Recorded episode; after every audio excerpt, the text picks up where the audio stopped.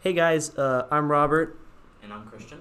and uh, this is the Rightish podcast. Uh, thank you for joining us this week. And yes, we have come up with a name, which is good. Finally. Yeah, finally, that's important. Um, a lot of things to talk about. So to start, um, Christian, would you like to tell us about uh, Yes. an upcoming event yes. you got going on? So, um, so there is, I think, on February fifth, there's going to be a debate about capitalism that I'm going to be spearheading against a fellow student at Mercer University called David Stokes, and the resolution goes something like. Um, resolve capitalism is the most uh, efficient, benevolent, and efficient economic system ever conceived by man. Uh, essentially, I'm, I'm, I'm hoping that I'm going to be able to state a coherent uh, sort of uh, case for the capitalist system, one that does not necessarily and solely rely on materialism and statistics, but that the fact that capitalism is sort of the nexus and the in, in the nectar and the in, in, in the chalice of of, hum, of of of humanity's ability to actualize its spiritual potential. Right? So I think oftentimes folks view capitalism as a purely physical system that just involves money.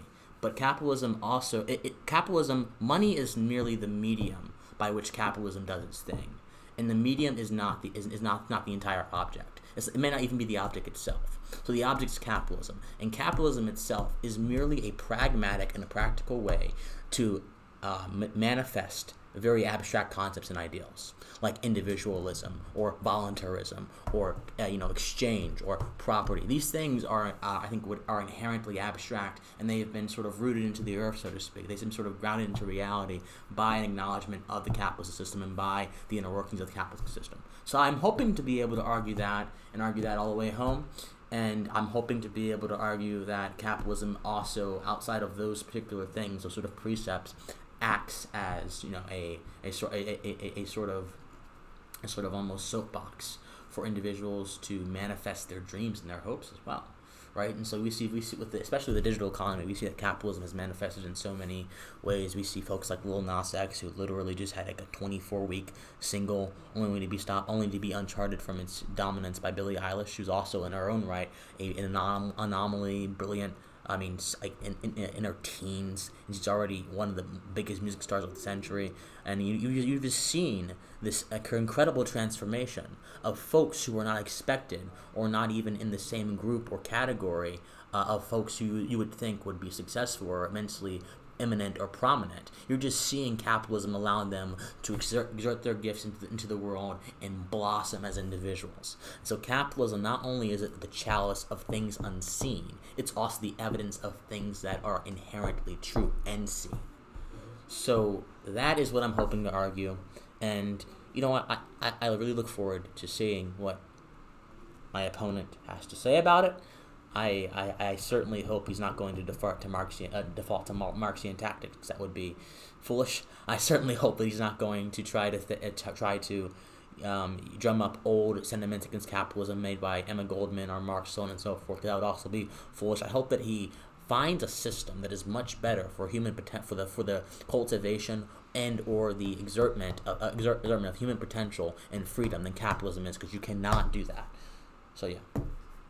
So basically, the, the argument you'd be concerned about is probably just some obs- obscure economic system that, that worked really well.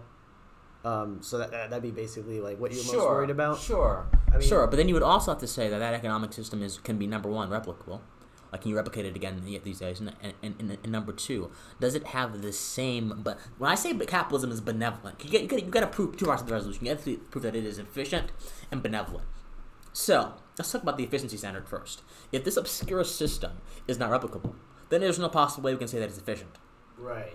If this obscure system, number one, it also is not conducive to humans uh, to, to to the valuation of human freedom uh, on the basis of voluntarism, then it's not benevolent either. It's it's malevolent. Right. So I mean, even if you bring up an obscure system, we, we're gonna have to look at that system very closely. And if I don't even if even if I don't know it, we're gonna have to ask some questions and get and get there through Socratic dialogue. Right. So yeah, I- that would that would basically be the thing that I'm looking for. But look, if he can find a system that is both benevolent and efficient and replicable and everything, hey, I've lost, and that's a good thing because then we have found another sort of linchpin for uh, for human freedom. We have found a sort of better alternative to pursuing our individuality, and I am down for that. So I guess I win in in, in, in the general as well. Yeah, yeah, if we he fi- if he if he manages to beat if he manages to beat me with that kind of stuff, but if he but if he Yeah, if he argues Marx, then like you have to you have to get past the hurdle of like the fact that Marx said, yeah, capitalism is actually really efficient. Yes. Like yeah. Yes. Okay. Yeah. It Yeah. So the first part of the, the resolutions are already already set. Are already Right. prima facie true. Right. That's the first part of the resolution. So um. Uh, it's just that Marx also believed, and so did Emma Goldman and a bunch of other communist, anarchists and individuals like that, that and, and, and Perry, Joseph Proudhon, all of them, they also believe that the capitalism basically broke humans down into mechanical aberrations, constructs at the at the behest of their uh, ser, at, at the behest of their masters in the form of wage labor, or as, or as Marx would call it, wage slave slavery, and therefore made them just useful tools and devalued their human existence in the first place. But and, and, and an outgrowth of that sort of devaluation of the human existence was the creation of hierarchies, was the creation of positions and, and the meritocracy, which is, as Marx would say, is very evil and it's very bad and it's very biased and it's rung up in the in, in, in, in the corrupt interests of the of the proletariat and or the, the, the bourgeoisie bourgeoisie, you know. Um, so I think that Marxism itself just has a fundamental misunderstanding of the capitalistic system in principle, and I think that I think that perhaps Marx may have had some legitimate gripes with the capitalist system in his country, but uh, I'm not entirely sure. Number one, if his ideology was the correct alternative to it, and number two, if that system was even entirely capitalist, because I, I think that there have been very few instances in which we've had a genuinely, truly pure, purely capitalistic system. I think I, I can't even name one on an on a national level. On and communal or com- commune level, I definitely can, right? And, and even in like with, um, amongst multiple cities or whatever, I definitely can, right? So and I'll, I'll I'll save those for the debate. So like it's like there's like multiple places, like massive places where capitalism, in its ideal form, flourished. And, and allowed human freedom to be actualized in the best way possible, and, and even even today, I think that there is a interlocking, uh, uh, an inter- inter- interlocking sort of mechanism of of of, uh, of, of, of, of actions that would also seem to prove the efficiency and the benevolence of capitalism as it's supposed to be. My problem is that capitalism has never been tried on a national level. And so, what does that mean on a national level? That just means that the, that the government has never allowed capitalism to work as it should. That does not mean that the government has nationalized capitalism. That just means the government has not allowed it, the capitalism to do its job. So people that say it's not feasible, of course it's feasible, right? So number one, you you I mean you would have to repeal a lot of these antitrust laws that are meant to quote unquote promote competition. No, what they do is they apply an arbitrary standard to a non-issue, right? So the idea of monopolies or whatever, monopolies only exist because there's not someone who can provide a service better than that, than that person who's providing the service. Unless it's the government and they have a monopoly on force because they use violence. That's different. But in the marketplace, monopolies only exist for that main purpose. And so, folks, however, seem to think that the existence of a monopoly applies a defect in the capitalist system or implies something that is sort of corrupt, but it's not. It's merely the people are able to do it better than other people in that area. And in, in, in, in a meritocracy, that those kind of considerations and decisions have to happen. So, I mean, and antitrust laws are kind of a response to that sort of arbitrary social fear of the corruption that monopolies so uh, uh, supposedly fomented. And so we have to, so by repealing antitrust laws, not only are we repealing a very uh, sort of tangible block towards the capitalistic experiment becoming actualized, we are also indeed repealing the philosophy, the mindset behind behind the reason capitalism cannot be actualized.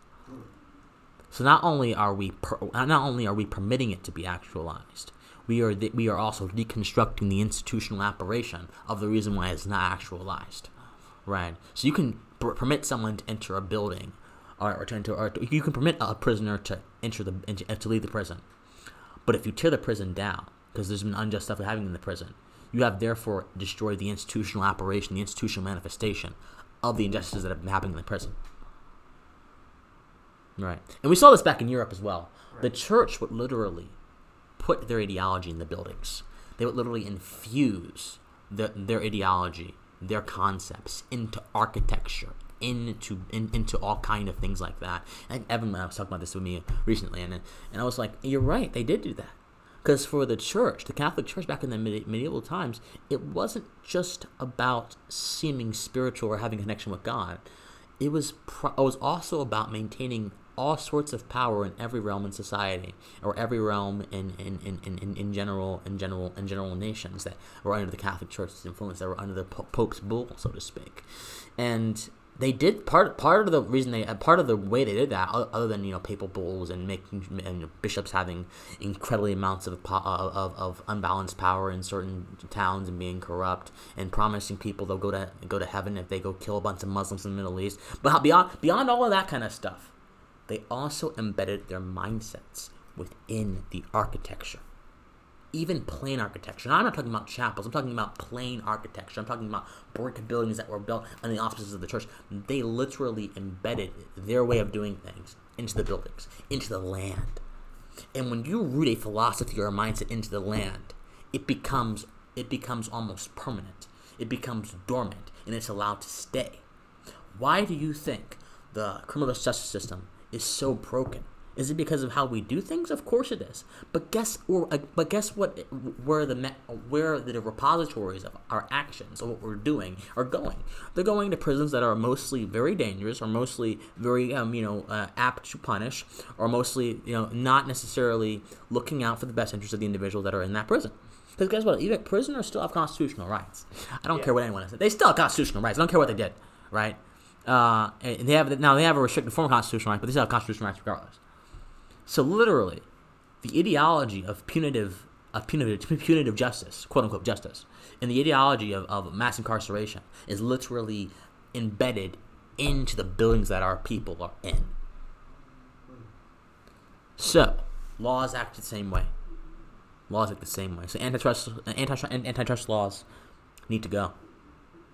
Minimum wage laws need to go. I, yeah. Need to go. Yeah, they really the, the, the mm-hmm. minimum wage laws pretend that the employer or the individual is not intelligent enough or not prudent enough or not skilled enough to bargain for their own labor. Right. They have got to go. And frankly, number, yeah.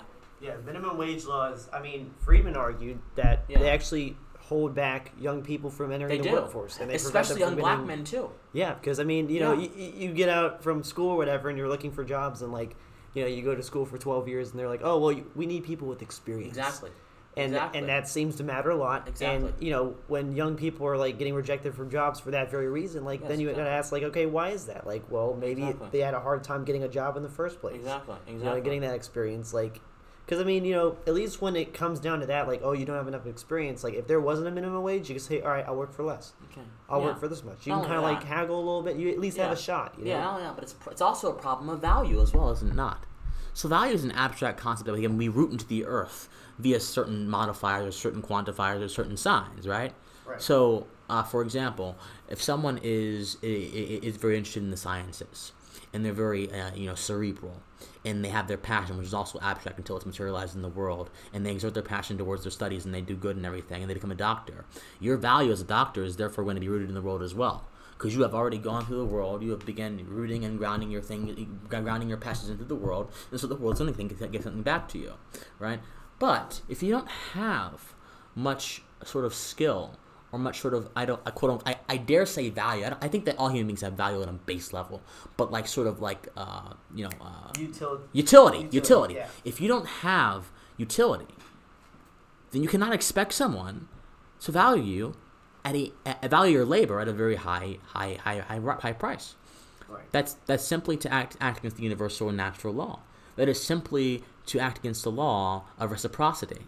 That is simply to act against voluntaries, and that is simply to act against the law of exchange. That is simply to go against the very experiences that allow us to live the kind of lives that I think humans are best able to live. That simply stops us from being able to fulfill the kind of natural order that I think humans are supposed to fulfill in their own lives, in, in terms of their natural freedom. That simply stops us and prevents us from being able to be as efficient as possible, be as benevolent as possible. Right? When you have these sort of um, uh, this sort of uh, inversion, this sort of imbalance in reciprocity, this sort of imbalance in values.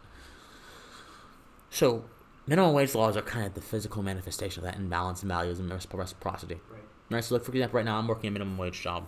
Thank God, I'm, I'm, I'm happy. I don't mind it.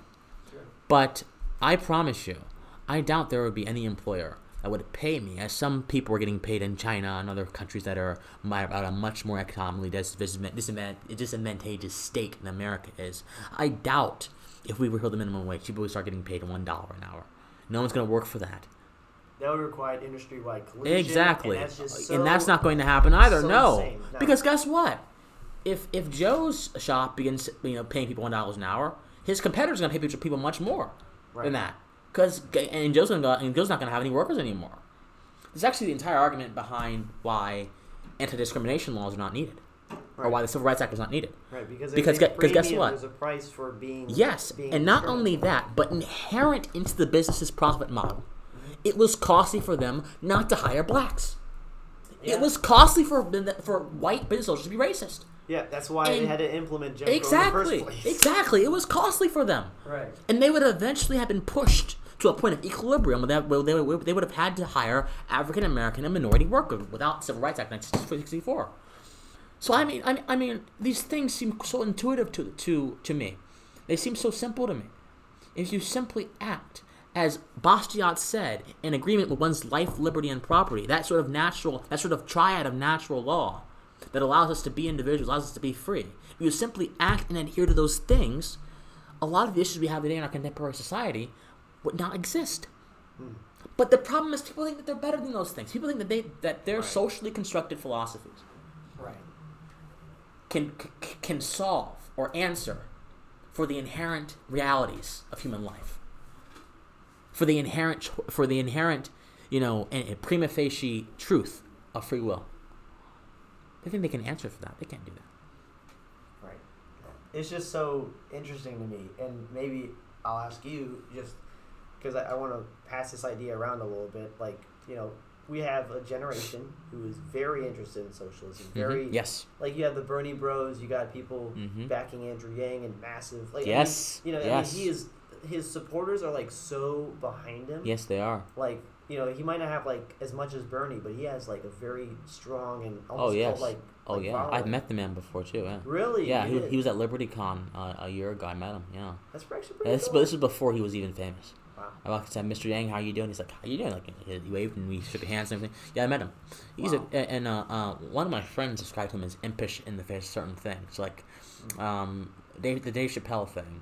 Uh, Mr. Yang was actually quite fair towards Dave Chappelle, which is a good thing. I think Dave Chappelle is a comedian, and I think that he pushes the boundaries and purpose, especially in our modern day society. Because number one, he can he's Dave Chappelle, and number two, it actually helps us to reconsider and, reevaluate our sacred cows every now and then. Right. But in terms of his economic policies, the guy literally wants to give everyone wants to wants to subsidize everyone a thousand dollars, like randomly, and and, and, and, and even even a, a, a ninth grade financial literacy student could understand that financial literacy skills are the prerequisite to a financially healthy life. Right. Most people don't have 401ks. Most people don't have. I mean, I mean, I'm just being honest. If you're not financially literate, you really can't have a. You can't really be financially successful. Yeah. Again, it's a matter of certain laws and principles that exist. And he kind of touts And- around this this um, claim that oh well I'm, I'm doing exactly what Milton Friedman talked about. Oh, But and that's the not what he problem- said. No, it's- that's is- not what he said. Right. Well, he's he's saying like oh yeah UBI was you know backed by Milton Friedman and, and Milton And it Friedman wasn't, what, yeah. what he said was it would be an alternative to welfare programs. Yes. But not everybody was entitled to that program. Yes. Exactly. Right. He's trying to universalize it Yes. so every person just has a thousand dollars a month Yes. and his, his um, source Yes. I guess is like corporate income taxes which Yes. corporations don't pay anyways.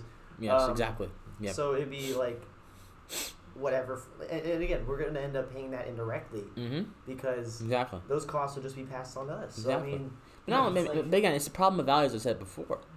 Right? The idea of value is being rooted in the earth in a very in a, in a very haphazardly way, and when your value is not i- i- is not necessarily understood as it should be, and it manifests in a way that is also warped and not understood, then you're not going to be able to get good things from it. You're not going to be able to understand it very well. Mm. So, by giving everyone a thousand dollars plus, first of all, let me just go through a few of his arguments. Number one, he says that it's going to revitalize the economy. 'Cause people are going to spend the money, right? So let's try to let's try to understand this. So first of all, the economy is not this. I this is why I don't like the idea of economists or things like that, or I don't like the idea of of, of, of economists that reject this model because like the classical like you know Austrian economists believe agree with this. The economy is not this mass of activity that can be measured in product to a certain end. The economy is this right here. The economy are all the podcasts that go out on the, on SoundCloud or whatever. The economy exists when Mrs. Jane goes down the road and buys flowers for, for her wedding for a florist. The Right. economy exists when I when I go to Kroger or when I go to a bakery and ask them to bake a cake for me. The economy exists on a fundamentally individual level, and that's why why- that's why most libertarian economists are micro economists because they understand this principle that Yeah. you know micro microeconomics can really explain a lot of things. These sort of small interactions are what builds up the massive thing. So when Yang says, "Oh, the economy will benefit," that's assuming a few things. Number one, the economy is a is a, is a holistic math, which it is not. So number that's so, so number one, it's wrong. Number two, that all people will spend or treat their money in the same way. That is absolutely incorrect. People's monies are going to be are going to be directed towards the, towards their situations or towards you know th- their subjects of interest. It will not all go into the same place. Mm-hmm. And again, even if it did, it wouldn't be the economy because the economy is not an amorphous mass. So that's number two and number one together. And number three, number this is the biggest thing. The idea that spending fixes things. Right. It doesn't. Merely throwing money at an issue will not fix it. And that's definitely been the It- case it- with the welfare state. Exactly. It, does, it, it doesn't. it doesn't fix it. Merely throwing money at an issue is not going to fix it. If you have, if you have a car that is structurally deficient, but you keep throwing money at it to repair it, it's going to give way one day. Right. It's going to give way. It doesn't matter because it's simply it's, a, it's part of the natural law. It's going to give way one day. It's just to it is, right? If you have you know if, if your arm gets blown off and you get a prosthetic arm, that prosthetic arm is not to be as better at best as your normal arm is. I mean, you're still probably to have some issues with mobility and things like that with that prosthetic arm. And throwing more money at that to get enhanced is not to fix it. Throwing money at a situation does not fix the situation. So, those three things. Number one, this problem of values and lack of and lack of skills. Number two, the idea of the economy as this holistic mass, which does not even exist. And number three, the idea of money fixing things. Every single argument Yang is using is completely and utterly debunked and devoid of any sort of logic and any sort of philosophical resonance. So even the arguments for UBI are ridiculous. Right. I mean, I think the the arguments he kind of puts all this stuff behind like um, automation and, and you know he Oh kind of my he kind of God. freaks people out about Yes, that. he speaks. No, hold, hold, hold, hold on. He, he speaks about automation a lot. Yes, but the general arguments for UBI, which he has used, are already- like I dealt with them. Let's Yeah. talk about let's talk about automation. automation. When the horse and buggy manufacturers were dealing with the railroad company, the Rockefellers, Mhm. how do you think they felt? Probably not too hot. I mean, it, it's it's definitely a trend. Like Yes, like that's all it is. Yeah. It happens. Automation statistically is replacing more jobs than it's taking. Yes, it's going to take about 900,000, like the last re- like study I saw, 900,000 or so jobs, but it's going to put like 1.19 million of them back into the economy. Right. And that's kind of the thing that a lot of people forget. And also, when you automate, you allow for a process that economists call capital deepening. Yes, yes. So it Yep. augments your ability to create create Exactly. um, value.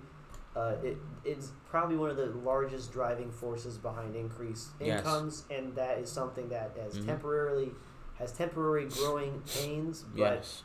in the long run, it causes Yes. a lot of um, it creates a lot of prosperity. Yes, and it causes more skills to become valuable. hmm 20 years ago, IT folks are, are, are le- definitely less valuable than they are now. Right. Even in Silicon Valley 20 years ago, or even 30 years ago, I would, I would, I would dare say, when Jobs and, and Gates were out there trying to, you know, in, you know, uh, harness the energy of the internet of the internet age, IT specialists were not as valuable as they are today. Now, that's one of the, that's part of STEM. That's part of the thing that the industry that's booming. IT, technology. So again, automation and the induction of these sort of energies, sort of digital energies into the world, literally creates a place for more people. It widens the tent, does not close the tent. Some jobs are going to get lost, yes, but that is merely a cost of the, uh, of the principle of reciprocity. That's all it is. Right. So, yeah, I think that I think that Yang and, and, and, and his gang and all those folks who are trying to advocate for the UBI are just absolutely ridiculous, and they don't have any sort of philosophical honesty to honesty, honesty to them. They need they need to put their boots to the ground and work. Right.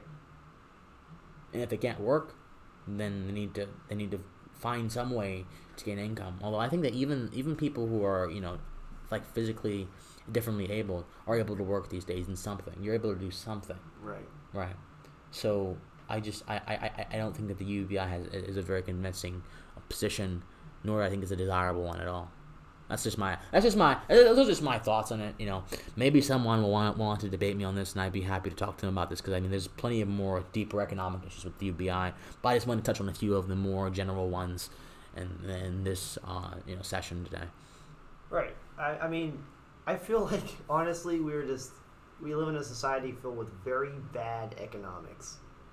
Like, like I mean, Careful with just- that. Careful with that word. Or bad. Um, no, society. Economic. Ah, society. Yeah. Careful with that word. What does that mean? Means the collection of individuals. A loosely Loosely. a loosely affiliated collective of individuals. This is society right here, Rob. Me and you. What terminology would you um, rather me use? We live in a Like just- time. In a time. Yes. That's cool. Don't say society. Because when you say society in such a collective way, you are speaking as if society is a mass, a singular body that can be measured and prodded to a certain a certain goal. That's what that's that's why sociology is a corrupt field because they, they they buy that pagan doctrine. They buy that they buy that absolutely false doctrine. Yeah, yeah, yeah, exactly. Society is not, and anyone who thinks society is like that is, is living in a fantasy land. Society just isn't like that, and uh, uh, it's just merely an empirical fact. Forget the philosophy; it's an empirical fact. This country is too divided, too fractured, too differentiated, too individualized to say there is one singular society. There, there, there is not. There's a brotherhood of man that goes on. There's a brotherhood of man that goes on, absolutely. But that brotherhood itself is very loosely affiliated as well. It's why it's why it's why a lot of groups have factions, and those factions have factions, and their factions have factions, and all of that sort of splinter cells within certain organizations. They break up eventually, or they have a lot of tension.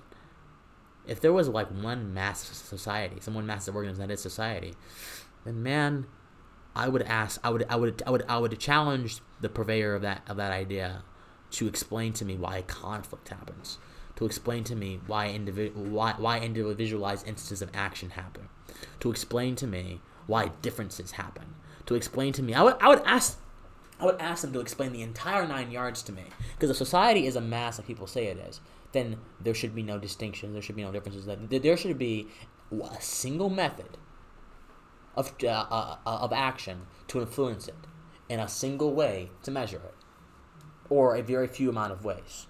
And as sociology has told us, there are in, in, innumerably infinite, and perhaps even illogically infinite, amount of ways to measure society and social interactions. Now, don't agree with me and go on and cite some sociological studies like many conservatives do. Let me give, you an, let me give you an example. Alright, give me an Let me- Let me give you an example. Don't go on and agree with me about this, and then try to condemn single mothers, or try to say that single parenthood is bad for the family, bad, bad for bad for people in general. If you agree with me on this point, then you should agree enough to, to understand and believe that there are enough individualized differences within any subset or with any quote unquote population that would justify not labeling something as a blanket issue or a blanket statement. So if you agree with my premise that society is not this singular singular mass or body that can be measured and plotted to a certain way, then you should not be citing those stats with with, with religious with, with religious zeal.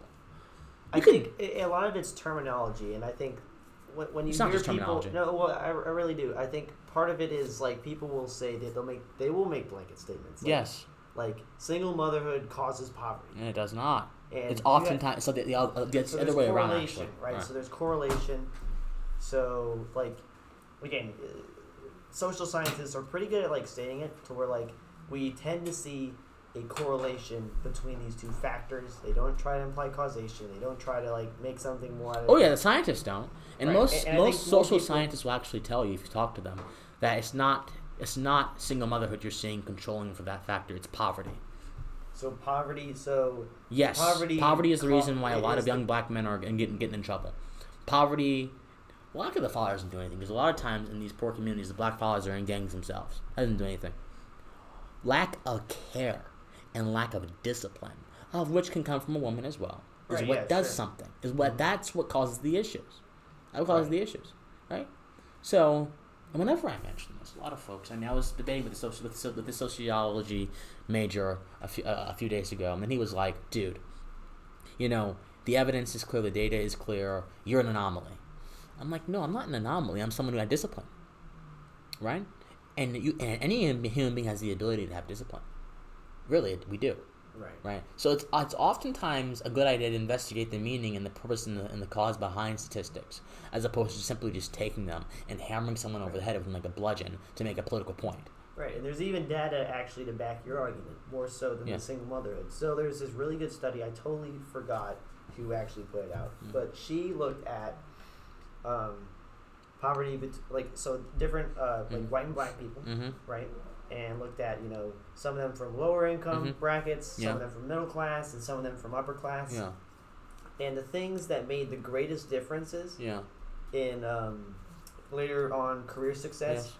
seemed to be structure during their childhood, Yes. structure and discipline, Yes. Right? So Exactly. people who had a schedule and people who were like, you know, on it and doing things and actively like thinking about what they're going to do next and planning. Mm-hmm. Those are the people that grew up and they were more self-sufficient. But e- yeah, but even without, eh, but Robert, you shouldn't need it. You, you shouldn't need data to tell you that. That should that should be self evident. Really, I'm, I'm being honest with you. You shouldn't need data to tell you that if you're disciplined in your structure, you're going to be successful. That's self evident. That's, that's, an, that's an axiom. oh, sure, yeah. I mean, it's- Socrates knew that. Sure, uh, but we're talking about implementing policies. Oh no, we don't, no, no, we don't do that. We don't do that. No, no, no, no, no. No, I'm not. Okay, I, I'm not. I'm not. I don't think we need to try put and implement any sort of welfare or Just in- anti-poverty. in, in general in general right so like you know should should we like I, I totally understand that as an axiomatic principle i think it makes just it's intuitive Yes. it makes sense Yes. right but there are always going to be people who object to those opinions and there'll be folks who object to the studies and the methodology of the studies too. right and also you know? yeah You of know? course but but then you you always like th- there are a lot of people who I mean, there are plenty of studies, for example, that start out with an, a, a hypothesis A, and they Sure. get they get a result Z. Yes, yes. right? And I think it's important to just verify that. Like, Yes. not, like not even that, like you know, I'm doubting the the whole concept of reason. I'm just saying, like you know, why not at least give it a shot? Why not try both? Why not try to verify it and just gi- give yourself a little bit of extra certainty? No, well, well. So again, I, I, I think so. I think that verification can come forth through syllogistic reasoning. Yeah. So there are many ways for verification. Sure. You can have sort of empirical method where scientists measure things. Sure, sure. But what makes that better than than, than, than simple logic? That's a good question. I mean, There, it doesn't. you're using different tools. Yes, exactly. You can, and you and look. I'm not saying that, that stats are bad. I'm saying you shouldn't rely on them. And I don't think you should. I don't think you should rely on one or the other. I think you know it'd be good to have a mix of both. I think even the best arguments have a mix of both. Sure, yes, but uh, I- think that stats really only appeal to a certain area or a certain kind of environment. They don't really appeal to a, a axiomatic universal level. And a lot of things that people talk about, it's politics really, can be chalked down to a sort of universal significance. Right. When, you, when, when, when you talk about gun control, it's not about if guns if guns cause murder, people cause it. no. It's about someone being able to preserve their life stream in the most efficient way possible. That's an axiomatic matter. That's a metaphysical matter. Mhm. But we tend to it- it's it's, it's a truth. It's a truth. Sure. And we but we have this sort of obsession, sort of infatuation with a posteriori, as Kant would say. Mm-hmm. A being the physical examination, uh, application of the, of the senses to like physical evidence or whatever, whatever we would call that. And I just, I, I think it's a little dangerous because there's a reason why scientism, are you familiar with scientism? The reduction of every single thing to a scientific process. There's a reason scientism is, uh, is receiving, a, receiving a, a resurgence in these past few, uh, these past few decades. Right? There's a reason why Richard Dawkins is such a lauded figure. There's a reason why a lot of these things are happening. It's happening because we have a more, a increasingly a posteriori scientific mindset that does not take into account reason as much as it should. And we supplant our natural human devices, our natural human faculties, in favor of legitimacy or perceived legitimacy. No, you're Science. Right. That actually is that is a tragedy. Science. And I agree. I will Yeah, it's a agree with you. That- tragedy. that is a tragedy. It's a tragedy. And I think Science, that every yeah. single school should have either like a logic or a philosophy class or some class of rhetoric, right? Like that'd be that'd be great. Logic like is a science, to- actually. I think. I think. I mean, if you've actually done formal logic like I have, and you have to know what a, what, a, what a particular affirmative is, particular negative is. And you have to like literally try to understand the symbols, like a equals VB plus B. Like if you Right, yeah, lo- like- logic essentially is basically like a mathematical process. Hmm. It is. Yeah, I mean, I actually want to learn more about it. And like, Yeah. there are classes here where you can. Yes, there is. I, I definitely. They're rigorous. They're very rigorous. But yes, I think that we need to we need to really, really, really, really, really, really, really, really move away from the science or nothing mindset. Right. And No, I agree. And it's, why- and it's why we've had this conversation before. And my debating style is not going to include a crap ton of stati- st- st- statistics or whatever. It's not going to do that. I'm going to try to speak to the soul, man. Now you can do that in many ways, and stats are helpful for some. Stats are helpful. Stats are helpful. Listen to me clearly. Stats are helpful for some matters. Right, but you, at the end of the day, you actually have to make like an argument. You have to, Yes. uh, have some kind of like you know string of propositions. Yes. You have to like back those. Yes, with different tactics or different tools. Right. Stats are one of them, and there are plenty of others that are, are, acceptable as well. Do you know who Christopher Hitchens was? Yeah, yeah. He was Okay, He did was good. did Hitchens ever entirely lean on stats like like, Shapiro does? I don't know. I, I mean, I He didn't. I mean, I would assume not. No. He seemed more. And he like was one of the most brilliant polemicists in our orders of our time. Mhm. He debated so many folks, from Phil Donahue to like some of the highest, um, you know, Christian apologists. To he, yeah, yeah, to, like, to Bill O'Reilly, Al Sharpton. He debated everyone. He debated everyone. He was one of the one of the hottest brothers of his day, man. I swear. He wrote for the Atlantic and shit. Like he he was hot. He he was on fire with his stuff, and you would be hard pressed to find him unleashing a rapid fire machine gun volley of statistics like most people do these days. He does not do that. And he still floored his opposition. He took on eight philosophically trained theologians and apologists at once and he beat them.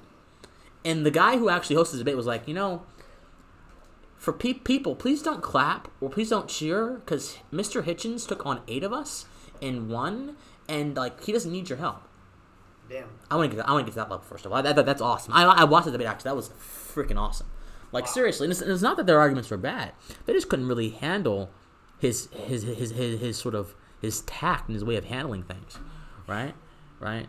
But his arguments all, always always also almost good as well. I mean, really, I have to send you some videos about Hitchens. He was he was a, brilliant man. I don't, I don't agree with his. He was a uh, diehard atheist. I don't agree with that, but still, I think he kind of shows that argumentation can be more than just numbers or studies or whatever. It's it's supposed to be more than just that. Maybe in the political world, you can get by by throwing off some stat and sounding smart, but man, I'm not going to do that. One person told me that you know I wanted to be better than I have to be, and that's the truth. I don't. I could. I could sit. I could sit around, make videos and make articles that just attack people or that have very loose or very you know just very sloppy reasoning and incite rage and passion and get famous. I could do that. Candace Owens did that. Tomi Lahren did that. I can do. That. I can do that easily. Yeah. Oh yeah. Oh yeah. Charlie Kirk did that. I, I can do that. I can do that easily. It's it's easy. It's easy. But is that the kind of life I want to live? Am I going to be able to sleep with myself and look at myself in the mirror knowing that all I do is throw stones? I can't do that.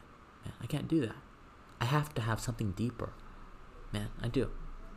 So, it's a struggle.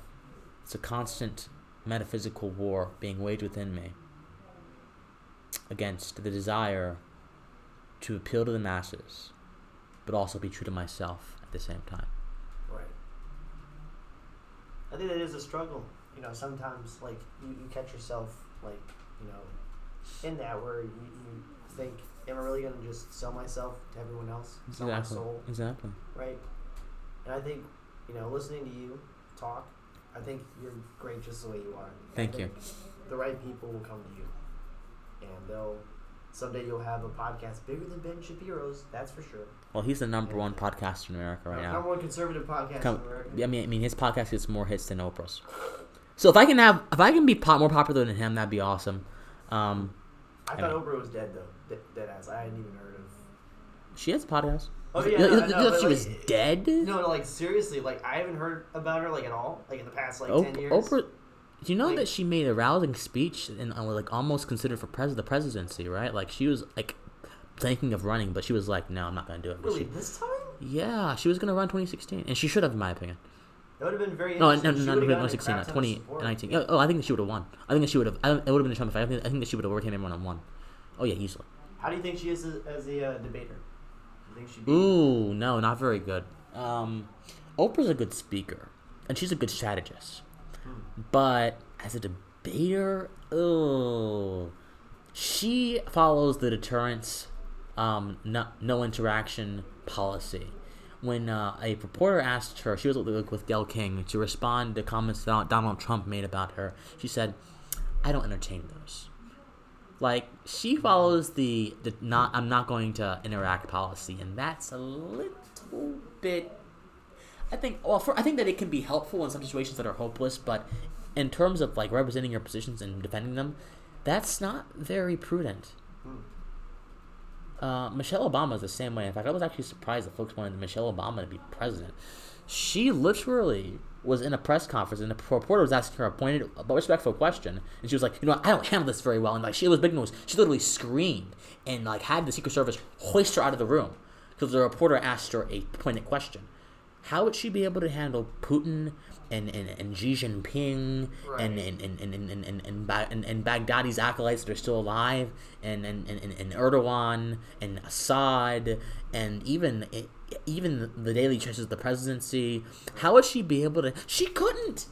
You gotta be tough. Exactly. You gotta be tough as Exactly. Now think even if you're like you know Barron Trump, like, like you know, little, yes, exactly. because that guy he got shit and he was like what, like 12, 13? Yes, exactly. Yeah, I, I, feel. I feel bad for him, man.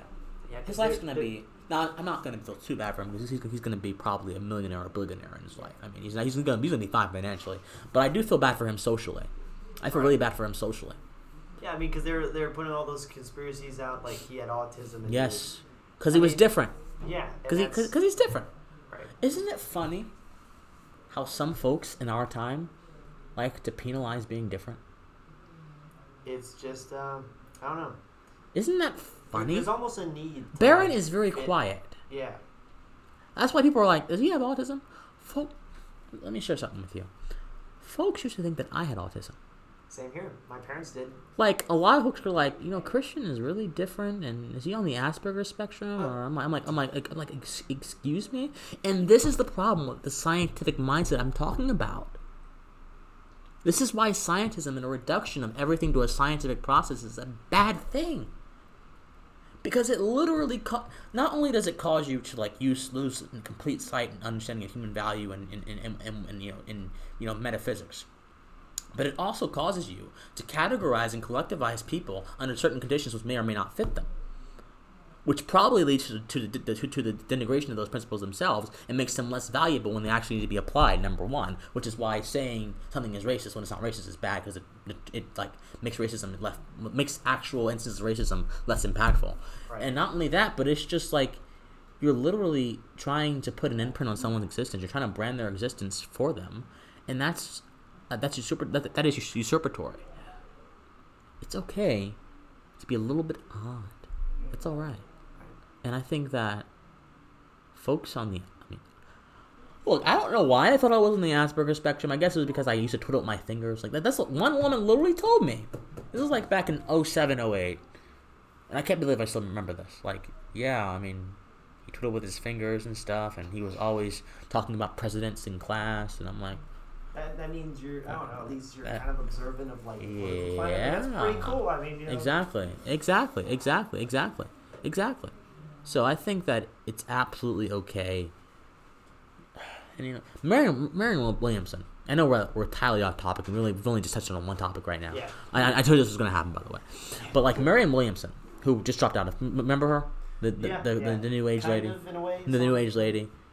She got a lot of flack for this, but she said she said that she, we, we medicalize we medicalize normal human experiences too much. I think we do. I'm not gonna touch too much on this, but I, I think we do. I think that I'm just gonna leave it like this. We need to think about that. Right. I'll, that's all I'll say about that. We'll talk about that some other day. Uh, we need we need to think about that closely. hmm I totally agree. ADHD being one, be- being a very, very key example, I think. Mhm. Absolutely. Yeah, Yeah, that is. Uh, oh my god, all, all the kids on Adderall yeah. today. Oh God, It is Breaks my heart. insane. breaks my heart. Like Breaks my heart.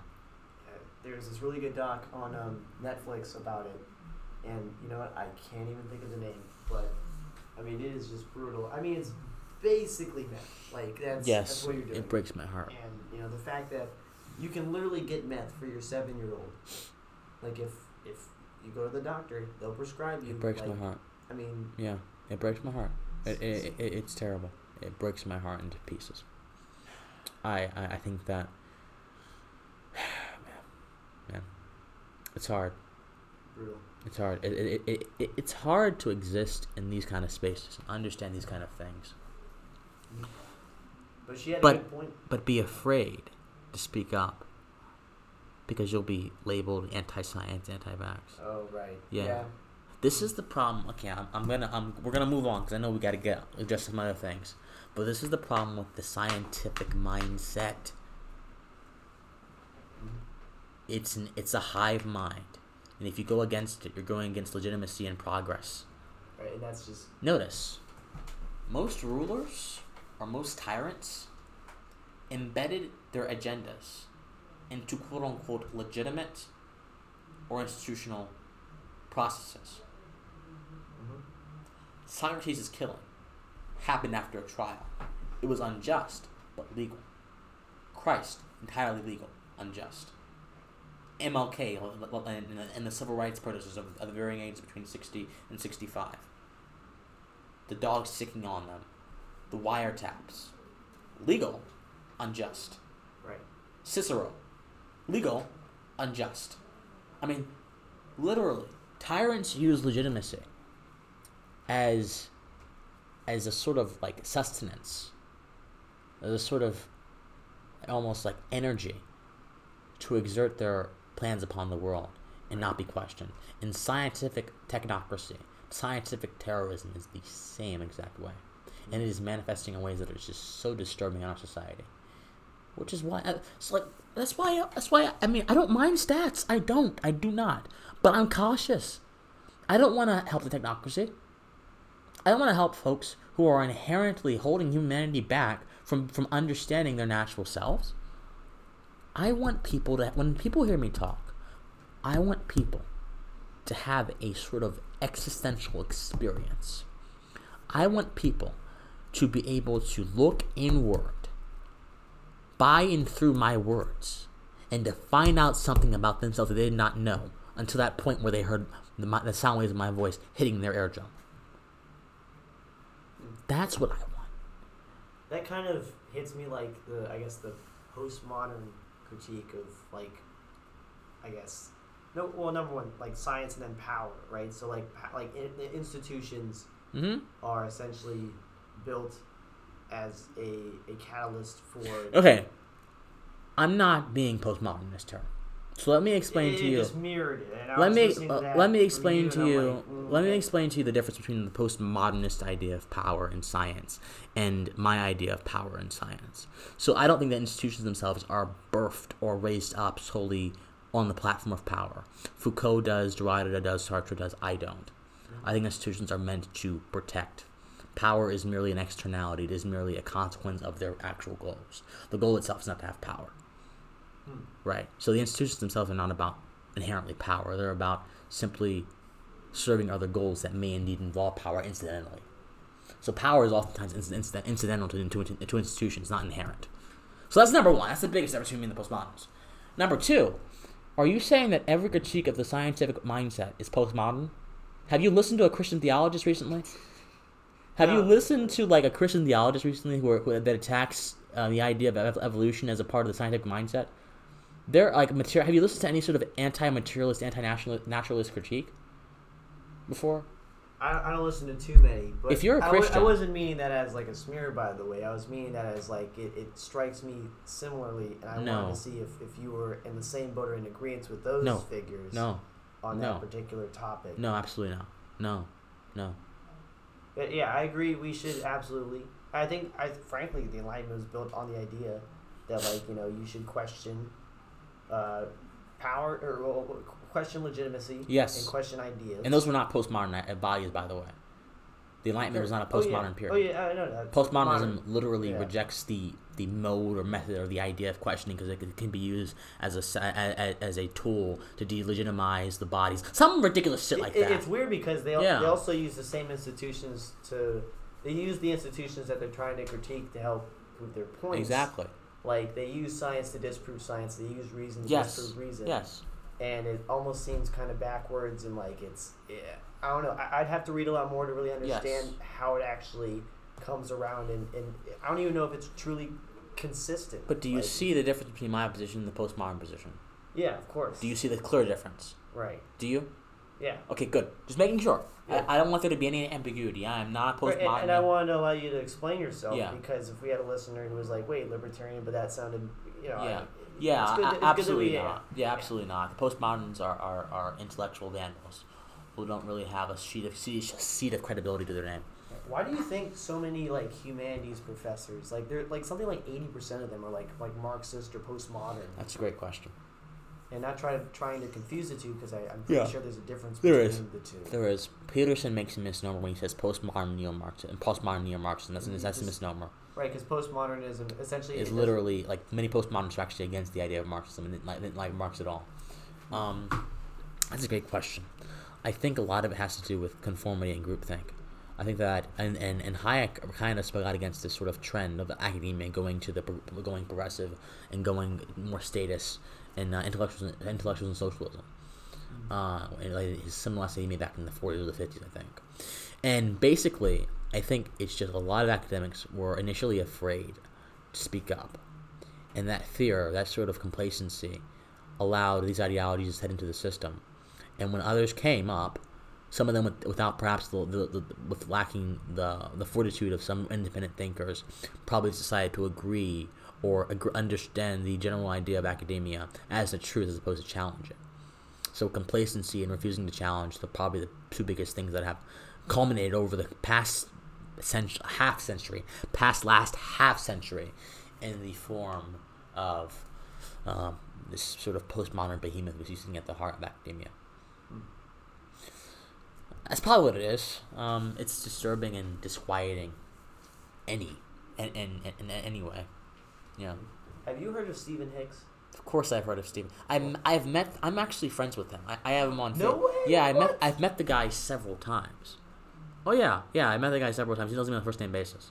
Are you freaking? Yes. You got oh my Yes, God. Dude, yeah. you meet the coolest people. What the heck? I know Stephen Hicks. Yeah. So he. So just guys, people who don't know, Stephen Hicks is a, an objectivist scholar. He's out of Rockford University in Illinois.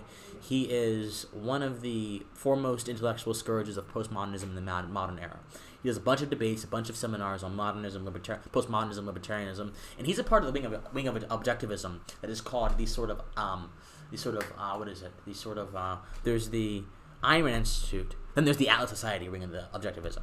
So, in, in objectivism, the Ayn Rand Institute are much more of the purists, of the orthodox. They don't like libertarians typically. They think that anything outside their system and philosophy is wrong, or or just yeah, they like they have a- they have a closed philosophical system. If it's not Ayn Rand or Aristotle, it's not true. What- We're at yeah, uh, man, it- man. It's a tr- I wish it wasn't this. I was. I wish it wasn't this way. Whereas the Atlas Society is a much more of an open organization. They are they are open to libertarianism. They're, um, they're actually at, almost almost at all libertarian conferences. They are sort of open to the ideas of other philosophers. So whereas one organization is more orthodox, one organization is more heterodox, and Hicks belongs to the more heterodox organization. That's cool. Yeah, no, he, he's cool. I, what, what about him? I like him. Yeah, I was just saying. I listened to his first lecture. He has like a multiple Yes. lecture series on postmodernism. And Yes. I listened to that, and I like how he breaks it down and kind of like. It- It's just kind of funny because like you know he, he throws in these little critiques and he's like you know well you know they, they literally like knock at the foundation they're standing on. you Yes, know? exactly. Yeah, And Stephen Hicks has a brilliant book about postmodernism. It's actually probably, if anyone, regardless if they're an objectivist, postmodernist, Marxist, whatever ideological like uh, like camp you're in, wants to understand, you, you got to read this book. What is it called? We Yeah, can look- we can look it up. Look it up. It's we it, have it- access to the internet. yeah so. yeah. It's like S- Stephen Hicks, postmodernism. And book on postmodernism. It is called Explaining Postmodernism. Yes. Yes. You have Explaining now. Postmodernism. How much is that on, on Amazon? I think it's Uh, like forty. I think maybe 25. Uh, yeah, well, Twen- it depends on where you get it from, but I see 25, 24, Okay. 27, 31. Okay, it's a little expensive, Yeah. but knowledge is priceless. It's oh, priceless. There you go. Stephen Hicks is a brilliant guy. In fact, I think I think he and I actually we stood at the on the floor of the of the Marriott Marquis in DC, talking for like three hours about Are I think I think so about eight, about God, about religion, about Ayn Rand, and my God, the guy is brilliant. I don't agree with his ideas about you know, God. He's an atheist, like most objectivists are, but Mm. still, he's a brilliant man to learn from. And if I had the chance to have to go under his wing, I would definitely do it in a heartbeat. So I, I respect Stephen Hicks immensely. You think bringing him to school would be cool? Like yes, bringing him to we Mercer? need, we, need, we, need, we need to get him here. Yes, he would do it too. I'm sure he would. Really? His, his Oh would probably be low too. Yeah, we need, we need to get him here. We definitely need to do that. That'd be cool. It'd be insane if like he ended up debating some of our professors or something. That, that'd be. Oh my Big. god. I don't want to embarrass Mercer's faculty. Oh gosh. Um, Stephen Hicks is a high caliber intellectual. Yeah, I. I He could decimate some of our people here. Not saying they're not smart. Mercer's Right. faculty are very intelligent individuals. I have no doubt about that. But they're not on Stephen Hicks' level. I'm just gonna be honest with you.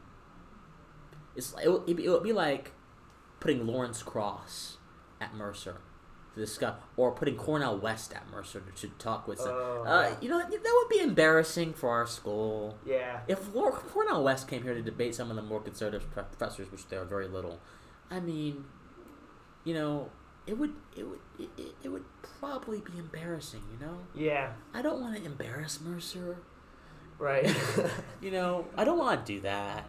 No, because these guys are brilliant. No, but a push comes to shove, and you know. No, these guys are brilliant. These guys are absolutely brilliant. Um, I, I was impressed. Like he, just is very, like, I would love to see him debate. Like, Cornel West, or um, Hicks. Honestly, Cornel West or Hicks. I mean, No, Hicks has debated before. He actually debated a author on postmodernism. I, I'll send it to you. It's on the internet. Uh, yeah, it's I actually watched. It's like two hours long, but it's worth it. Um, he I forgot what the author who the author's name was, but it was hosted by Reason, the Reason Foundation, oh wow, cool. yeah. Yeah. and it was quite interesting. I, I think Hicks obviously won. The guy was basically just saying, "Yeah, everything's subject- subjective because I, I can't prove it, and that's it." And Hicks was just well, Hicks was just like, "You know what, man?" It, it came to the point where he's just like, "You know what, man? You can't even improve this conversation. So like, why are you talking?" He's like, "You're right," and that and there just comes a point where they're just being buried by their own idiocy. They're just being buried by their own ignorance, and you just let them bury themselves and you walk away. Right. That's what Elton John said in that one song. I'm going to show you. Easier to walk away. Easier to Right. It's easier to walk away. You have to walk away. have to walk away. You have to walk away. Yes. Yeah. Yeah. There we go. Absolutely. Absolutely. Absolutely. Hmm. That's pretty interesting. Yeah, I mean, I actually wanted to ask you more about postmodernism, but we might like, we ought to have a whole podcast. Yeah. Yeah. We'll, have, we'll talk about that because we, can- we can break it up into authors like Sartre. We can go from Sartre because I read Nausea before and The Wall. Mm. Then we can go to Foucault. Then we can go to uh, other authors as well. Because like I probably want to start with Foucault because he is he kind he is the architect of postmodern ideas on on on, on power. Hmm. And uh, if you want to really understand the postmodern idea of what power exactly is in their mind, Foucault, the Panopticon, Discipline and Punish, all that is very important. Mhm. So yeah, we'll have, we'll, we'll, like, we'll, do, we'll host a separate podcast about that. Yeah, for sure. And I have a buddy who I actually might want to bring on. He's he's uh he's in one of those classes. I think it's like postmodern Okay. philosophy. Like I think that's the class. Okay. And so he's literally learning about it right now, and he's a philosophy major, history and philosophy, and he'd be cool to have on. Okay. Um, but I guess so.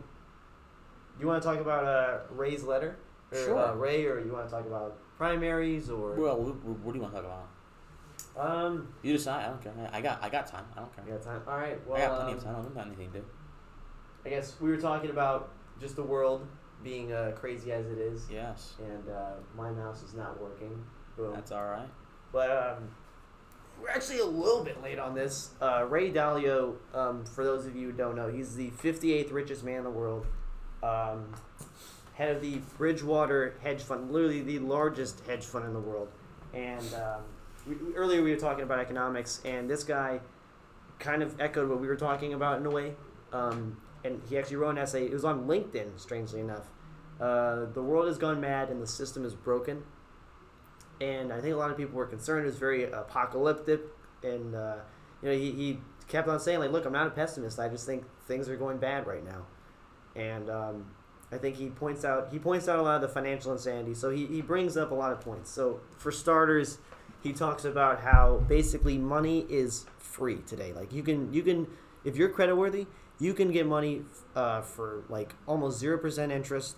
And the, the fact of the matter is that like you know, with with quantitative easing, for those of you who don't know, it's basically when the uh, the Fed will buy stocks or uh, securities from either the central government or they'll buy um, uh, mortgage-backed um, mortgage-backed securities Mm-hmm. uh, from private firms Or stocks, or or, stocks, stocks, right? They'll inject liquidity, which is the ease of, of turning assets into cash Mm-hmm. into the market, and so that gets money rolling, right? Because um, you know inflation, or no, sorry, interest rates are essentially the supply, the, the marker on that, that measures supply and demand of money, and when interest rate rates are really low, yet you want to get the economy moving more, you have to increase the liquidity even more. So you use quantitative easing to do that, and so right now the market is just being flooded, flooded with money, and investors are, are pouring money into in a bad, bad. Uh, they're making bad investments basically, and so you're having people throwing in money into companies like Uber who are losing a billion dollars every quarter, and you know many companies are being you know just pushed under, um, with you know forced to take on all these all these loans, uh, with the threats of having you know many of these loans being put put um, onto their competitors, and so bad investments. A lot of people are, are getting these loans just selling off their their dreams rather than like actual like hardcore like real like results. So it it, it, just reeks of the dot com bubble, where you know just speculation is out of control and nobody wants to take their foot off the gas pedal because if they do, they don't want to like have all these. I mean, especially in America, because honestly, obviously, Trump like he doesn't want to have some kind of like turn down or, or downturn um, in the economy, especially going you know before the election. So I think part of it's being being pushed by him. He, America's obviously a big player. When when we suffer, the world suffers, and um, I I just think it's insane. I, I think it's insane that the government has such a major role in that regard, and how they're they're really gonna screw it up for us because we're gonna have such a massive deleveraging, in my opinion. And normally, when when an economy deleverages, um, you at least can like pull pull the interest rates down, kind of get it going a little bit, and, and get out of there. But with a, with this situation, the lever's already pulled down. We're already doing quantitative easing, and if we let off now, we're gonna have a really ugly situation, and it's hard to say what's gonna happen next. So that's that's the first point, I guess. And then additionally, he talks about how um, basically healthcare and pension funds are going to be a big problem. Um, so there, there's basically so many people who are like on these. Like, we're, we're having a diminishing population. So we have a lot of old people, and we have a smaller amount of younger people, and our population is starting to shrink over time. So what we're going to have to deal with is paying for these these funds and trying to make sure these people survive, even though we, we really aren't going to have the tax base to get it done. We're going to have to keep growing our national debt, and we're going to either have to cut benefits for these people, we're going to have to um, raise taxes, or we're going to have to print money, and that's going to be a problem because we're just going to further um, devalue our currency, and it's going to put our the, the reserve currencies of the world at risk. Um, even with that, I mean, and with that, you know, again, national debt is going to be a big issue, uh, just because it, it- you know, it'll it'll come back to bite us in the ass. And base that, that's essentially what he said. That is uh, the the basis of his argument, and I think he is absolutely right. I you know went online, I read everything. I was literally up for like, you know, I was in the library for probably like eight hours, like trying to look at everything he said, and it's it's really shitty, and I don't know how we're gonna get out of this. But I think you would agree that when when we allow crony capitalism to come in we really screw ourselves over. Like, Yeah. So everything you said could not be more, I think, imperative to the uh, to a coherent and holistic understanding of the current situation many Americans face today, the current obstacle they face in the way of, of their economic freedom. They couldn't be more pertinent. They couldn't be more prudent. A lot of the things you mentioned, however, again, as you mentioned, are products of simply government involvement in the markets. Hmm. Quantitative easing, all these sort of economic or financial wizardry that are done by the Fed to soothe the anxieties of, of markets who don't understand that anxiety and, and, and, and fluctuations and, and, and, and things that are not that are not necessarily settled, things that are very you know and, uh, d- disoriented, are merely a, mere part of being in a business. It's merely a mere part of the markets because the markets are merely a, an, a, a material manifestation of, of interests and values, and interests and values and, and, and, and tastes change all the time. So there's going to inherently be fluctuations in the prices of things. There's going to inherently be stocks that go up on the Dow one day, then down the Dow one day. There's going to inherently be play businesses that are not doing very good, that worth that are worth a lot, and businesses that are doing phenomenal, that are worth very little. There's going to inherently be those things. And this is not a defect in our economic system. It's merely it's an affect of it. It's a good effect of it too. Mm-hmm. But quantitative easing and those kind of policies are merely artificial means of de- denying the pure truth. Right. So that's just number one. I think that a lot of it is mindset driven and philosophy driven. We have to we have to recognize that our system as as it's supposed to work, capitalism as as it's supposed to work, includes these things, but it includes them for the good of everyone involved. And it works out for the good of everyone involved too. Even if it doesn't materially seem to be good, even if you lose your business or if you lose some money, it eventually is it's going to teach you how to be a better investor, how to be a, be- a, a, better manager, how to be a better business owner, how to be a better trader, how to be a better whatever. And it's going to be able to build you, if you have the resilience needed, into a very powerful figure who could perhaps start another, another venture and kill the game. Most ventures fail when they first start, on their first try, their second try. The, the only reason Jobs and Gates, we know their name, is because they were resilient. If you give up the first time, you will have you will have truly uh, you will have, you will have truly lost. But forever long as so long as you do not give up, you will never lose. It is impossible. It just doesn't happen. If you do not give up, you will never lose. But businesses and the and, and investors don't understand that, which is why they bow to the Fed and they ask for this money, mm-hmm. and they ask for things to be set set right artificially, because they don't understand the natural processes of how these things are supposed to go. They don't understand. They are uneducated about the about the genesis of these things, about the germination, how to see germinate. They're uneducated, or even actually, I might not even give them. I might not, I might not give them credit. They're educated. They're pretty smart people. A lot of oh, investors sure, are. yeah. They're educated. They're just willfully ignorant of these basic truths. So this is more of a problem of lacking for enough philosophy and enough potent understanding of the inherent principles of the, of the system you work in, as opposed to the system itself being broken. And so Mr. Dalio is correct. So I would, as an adjunct to his le- le- letter, I would, I would just simply add, we're responsible for this, Mm-hmm. and this comes from our ignorance. Right.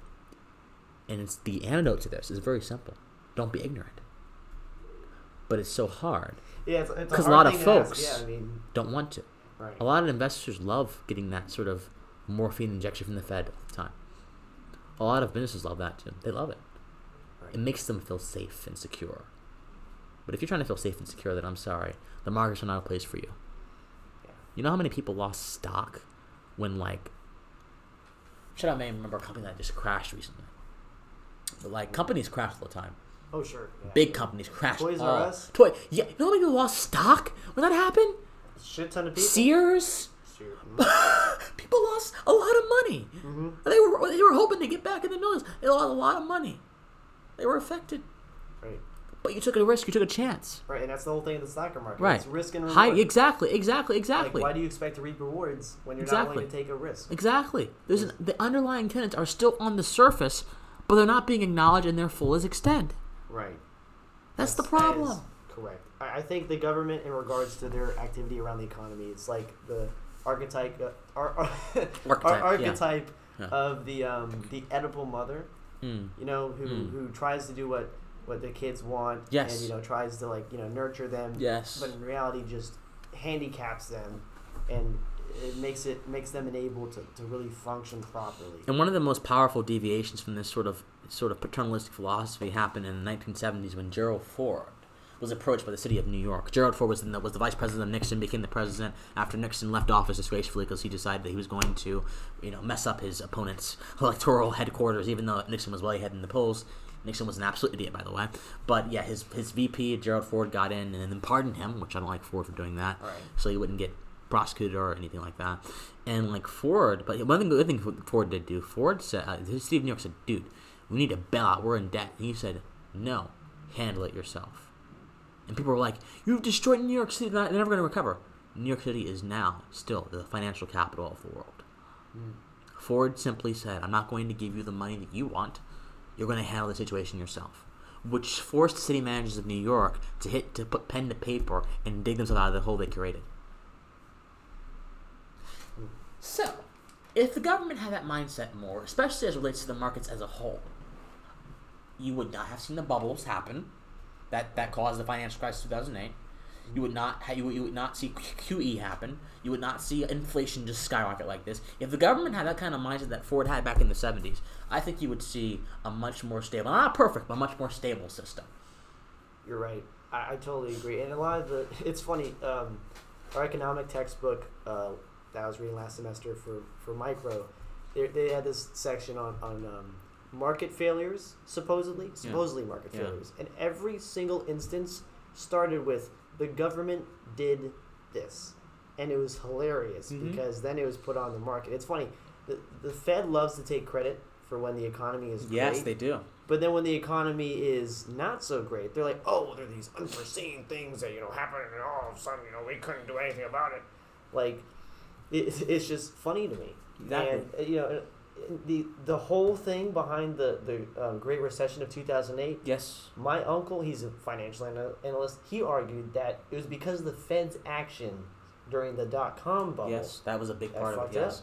The housing bubble as well also had a big part in Mhm. doing that. Yes, yes. They- People were getting houses and they weren't for, practically free under the Clinton administration. Right, they had no, and they no couldn't doc pay, loans. and they, they couldn't pay it back. Yeah, they had strippers going out and buying houses. Yes. And just you know, like Yes. saying, "Oh yeah, I make eight hundred thousand a year. Yes. I can buy three houses." Yes. And so you had it, it- people were literally getting paid to buy houses. Yes. That's how insane it was. Yes. And, Oh yeah. And and it was because um, during the um, during the dot com bubble, uh, it was funny. So they, they had this massive over speculation Mm, yes. because the, the you know it, computers were hot, technology was hot, the internet was hot, and uh, you had all these promises that companies were very similar to now. Yeah. Very very great dreams and, and great ideas, Yeah. but no real um, no real actual results. And so you had companies who, who never even earned a dollar getting money from investors, tons of money, and And then when they couldn't deliver. yeah, when they couldn't deliver, Yeah. um, it went to shit.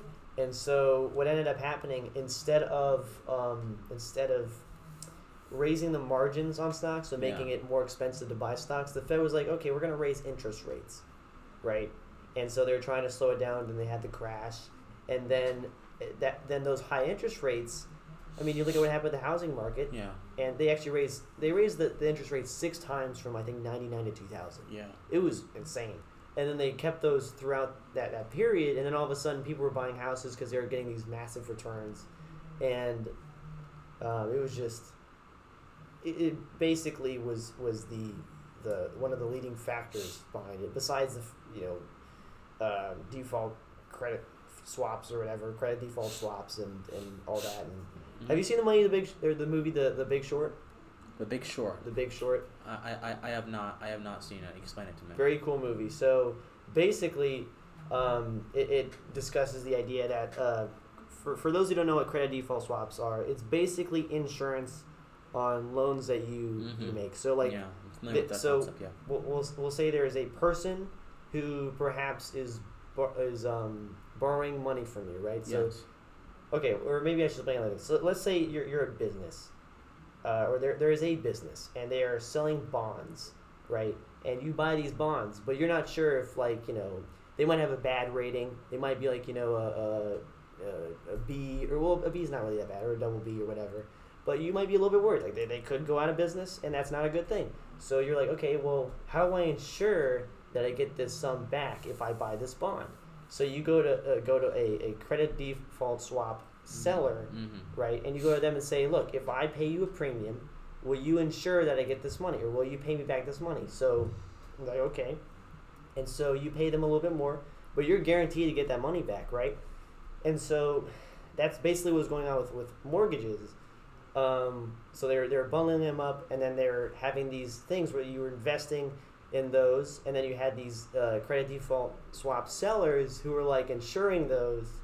And what happened was, basically, um, all that all the defaults happened, and it was these credit default like AIG was a great example. Yes. So they got absolutely screwed because they took all this, all this, um, this massive hit because all these mortgages were defaulting, and so the, the premise of the movie was that there's one use of credit default swaps to insure yourself, Mhm. and other ways you can use it to where you buy it for an asset that you know is going to default, and it's like betting against them. So that's what the, the main character was was Yeah. doing that right.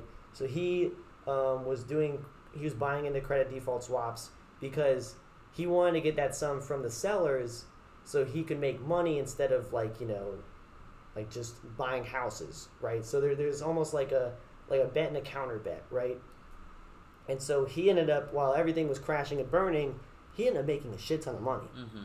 right and so that's how you can kind of play the game Yeah. but i don't know where i was going with that but Sounds anyway a lot like Martha Stewart what she did. Although she got insider information though. mm, But anyway, yeah, anyway, go. Oh no, oh no, that was not go. Oh my gosh, she got buried for that. Yeah, she did some insider trading, and they they they put her under the rug.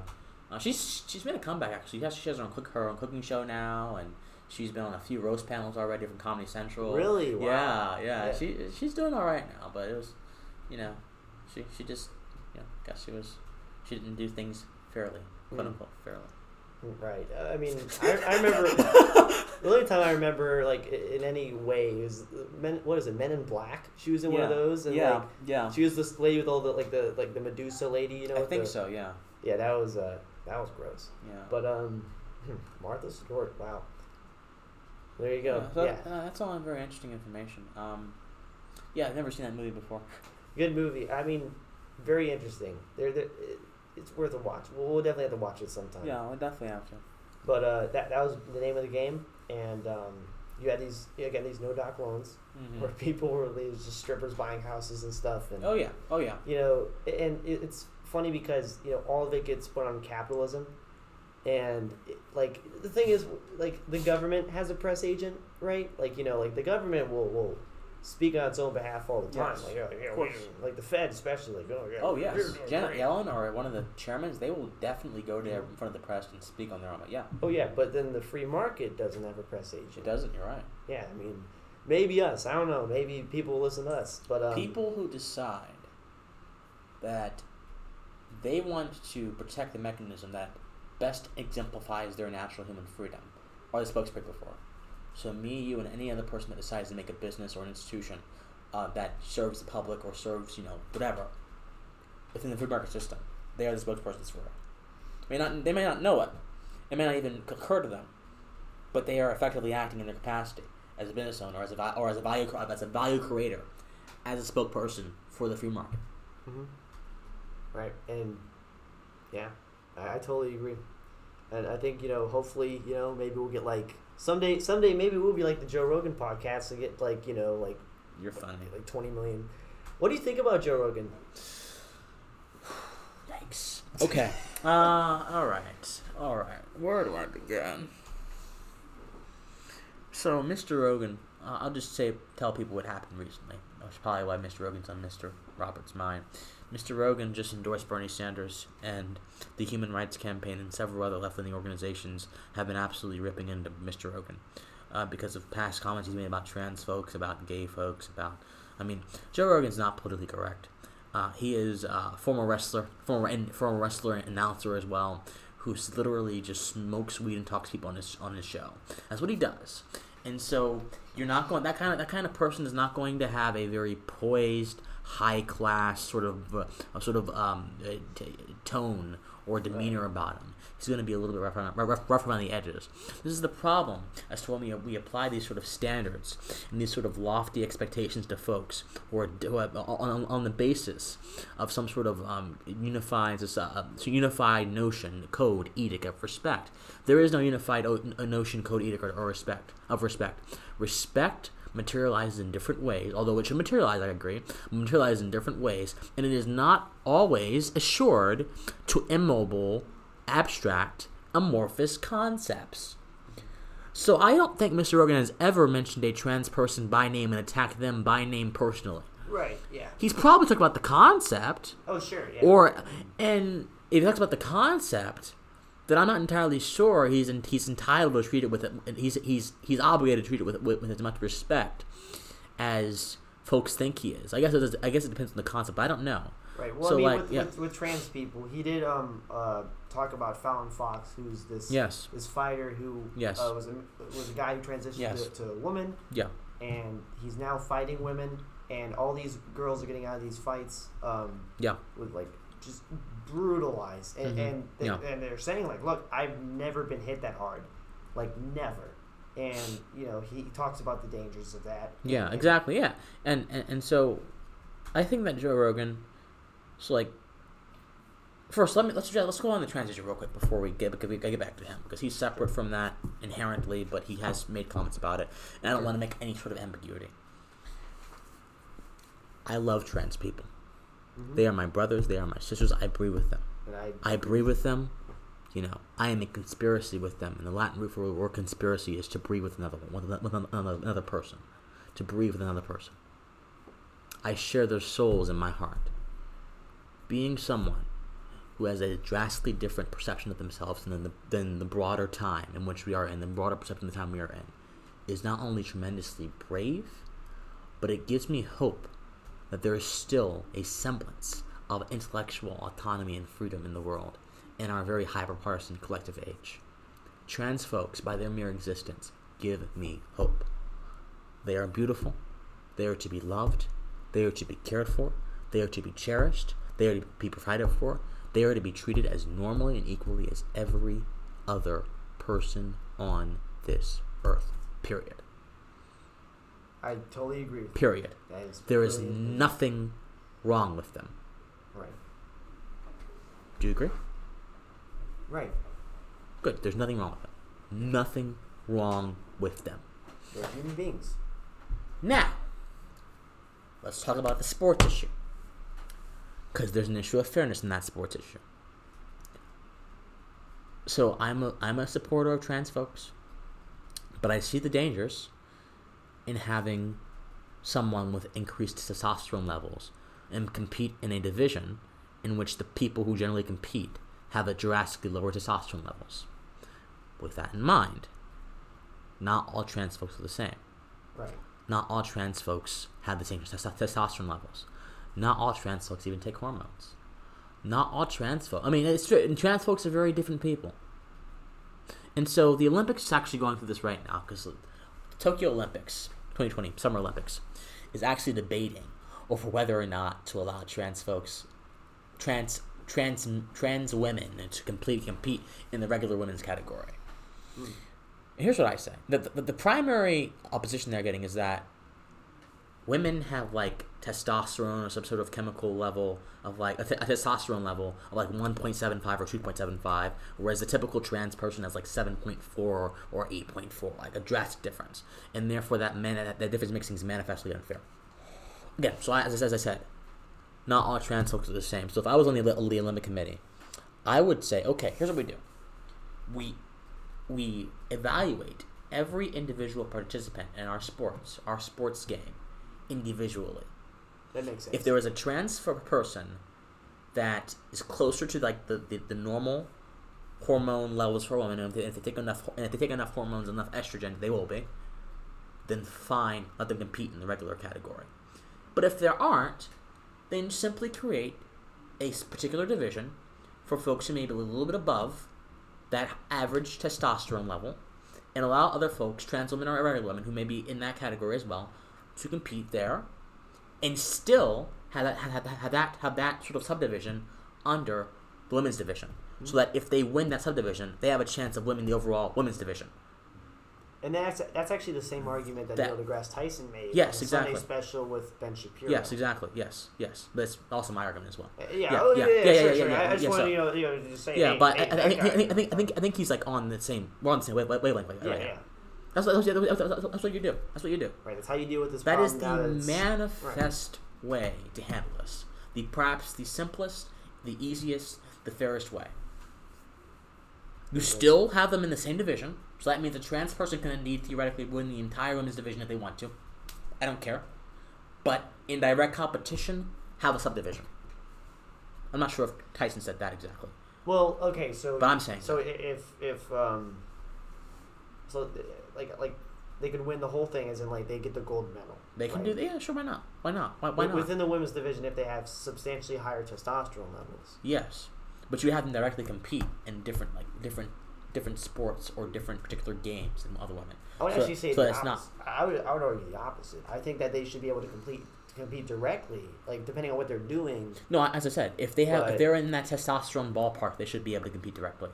But those who are on the upper end of it should not should not compete directly with people who are a lower testosterone ball, ball, ballpark. Yeah, that would, actually, this is really complicated because then you're talking about like so. For example, boxing and wrestling, like there's going to be an advantage. Yeah. Then, then there's also like like running, Yes. where you run together, but it's not like you know like you're beating the shit out of someone. Yeah.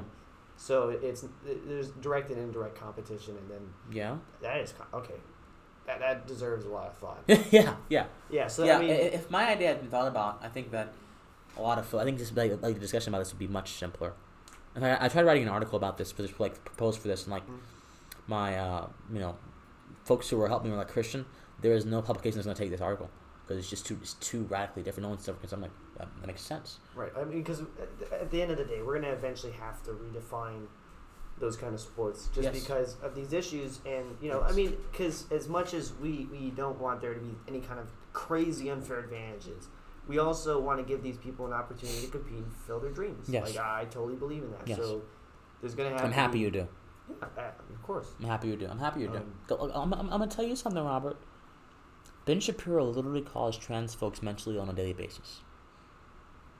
It's uh, it's it's rough. I mean, He literally will sit there and call trans folks without being a psychologist, without even knowing anything about them personally, without even being trained to di- diagnose such a thing. He will call them on the basis of a few stats. Well, we'll, we'll get, we'll get into that in a moment. Talk well, I about mean, those I- stats in a not a fan of the authority argument, but He I was- what you're saying. He'll Right. get into the what? What? Well, the authority thing, like just because he's not trained means he's not like uh, like you know. No, so trained if you're going to diagnose someone, if you're going to diagnose someone for with it with a condition, you need to be trained. That's not an argument to authority. That's simply an argument of credibility. well, I mean, well, as in like if you An argument of there's a difference between knowledge and a difference between knowledge and accreditation. So like you know, if he if he knows just as much as a doctor, then fine. But I sure, don't think he but how does he doesn't? He, and he has to. Exactly, He has to so- prove it. So right, right, right. So, so right, so right. I don't trust some guy. I don't I trust- don't like the argument to authority, but I understand. It's not an saying. argument of authority. An argument of authority is when I cite someone who may or may not be qualified in the area that I'm citing, but since they're a, well-known authority, it must be correct. Well- right. So if I cite Neil deGrasse Tyson as it relates to agriculture, agriculture policy, it's Neil deGrasse Tyson. So he must be correct. That's an argument of authority. That's not. That's not what I'm saying at all. That's it's completely different. But- I'm simply saying- he wasn't a doctor. No, what I'm- I'm saying he's not a psychologist and he has no business making diagnoses of people. He's literally diagnosing them with mental illness. Yes, I'm saying that. Okay, well, I'm getting what you're saying. So Yeah, it's yeah, it's I'm saying like the that. argument is invalid because he's not a psychologist. No, I'm- but I'm- I'm just the saying- diagnosis, Yes. like he, he's not technically. He's not. He Right, he, he, diagnosis- he, doesn't, he doesn't have the training to do that. Right. if you okay, could just, crack open just- a book and learn psychology and be a psychologist, you wouldn't need to go through institutions to do it. You could crack open a book and be a doctor, you wouldn't need to do uh, go to like institutions to do it. You can't do that. You have to have certain specialized training and on-the-job training. He doesn't have either of those things in terms of psychology. All right. Okay. You see my point? So we're clear. All right, we're clear. Okay. Now the argument. We'll just, well, we, I can adjust the argument easily. The argument's not even ironclad. The argument's actually pretty poor. So the stats that he cites all the time come from the Williams Williams Institute, which is a place out of the out of UCLA, focuses a lot on LGBTQ issues. And the Williams Institute does indeed know that 72% of transgender folks have had thoughts of suicide. In that same study,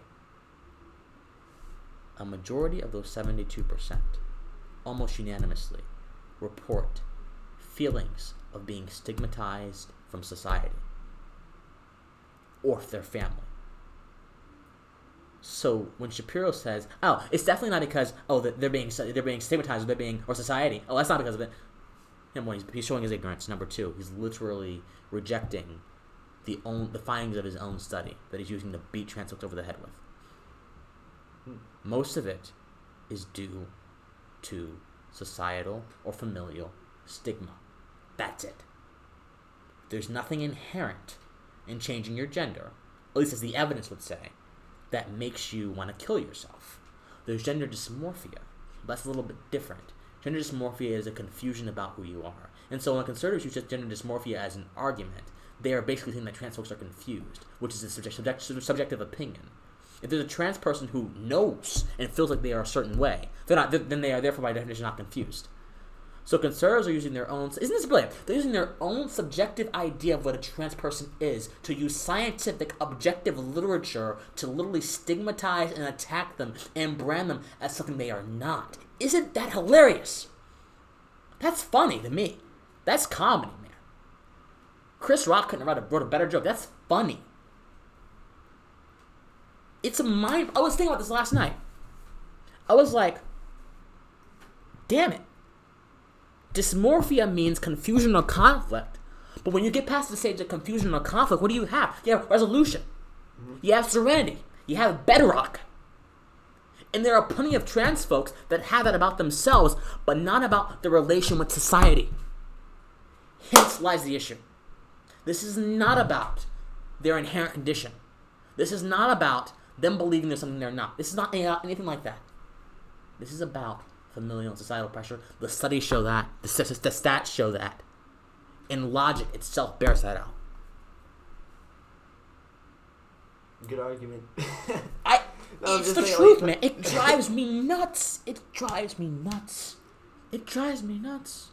Man, Jesus, I'm ju- it doesn't drive me nuts. So, that's why I don't listen to sh- man. Sh-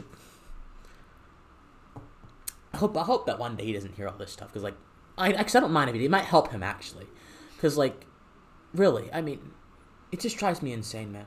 It drives me insane. It drives me insane because there, there are people who are hurting in this world. Right. People who are trying to find who they are. And who are you? Regardless of what you think about it.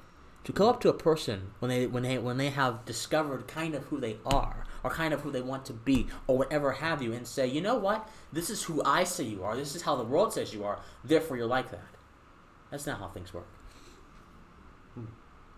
And trans folks don't claim their sex; they claim their identity, their gender identity. And gender and sex are have a sort of a sort of symbiotic relationship only because we it's been superficially connected. They're different. They rely on each other, but they're different.